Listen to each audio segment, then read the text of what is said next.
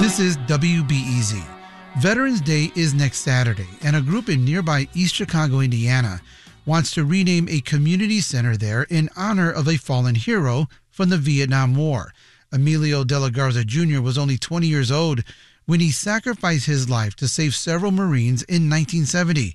He was awarded the Medal of Honor, the nation's highest military honor for valor. But even though the city is majority Latino, there's some pushback to the effort to rename the building for De La Garza. Robert Garcia is a councilman on the East Chicago City Council. He joins us to talk about this effort. Councilman Garcia, thank you for joining us. Thank you, Mike. Thank you for inviting me. Well, Councilman, you want to rename Heritage Hall in Veterans Park in East Chicago after Lance Corporal Emilio De La Garza Jr. Why this building and why now?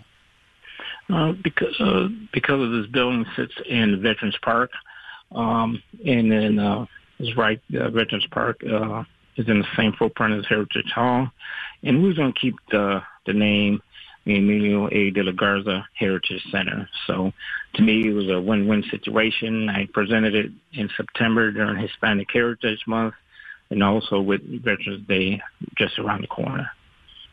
Now, Ivy Tech Community College in East Chicago used to be named after De La Garza. Why was the name removed, and, and is this effort to make up for that? Well, that's not an effort to make up for that. Um, Ivy Tech had bought that building, um, and they used to have the name on the side on Columbus Drive, but that had been taken out. Um, but um, the city where Emilio came from should be honoring him. Um, some some type of display or something like that. And, and I thought this was an excellent way to uh, honor his um, legacy, uh, naming a building that sits in Veterans Park. Now, the City Council in East Chicago recently passed a resolution to rename the center, but it was rejected by East Chicago Mayor Anthony Copeland. In a statement from his office, he says the council did not follow proper procedures to rename the building.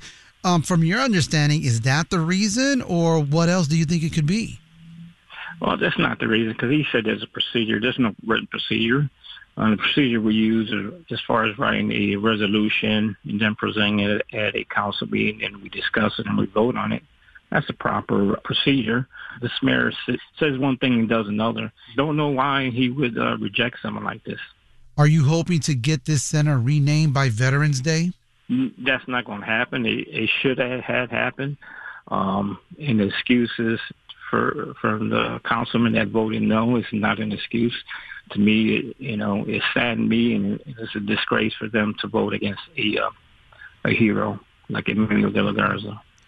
What do you think still needs to be done to educate the public about the sacrifice of Marine Lance Corporal Emilio de la Garza Jr.? Uh, I think we just need to uh, put the word out more, discuss it with other groups uh, and people in the city. Um, you have all the cities that do honor him. I think Munster has uh, some type of display for Emilio de la Garza. Um, I believe Schererville also has some type of display for Emilio de la Garza.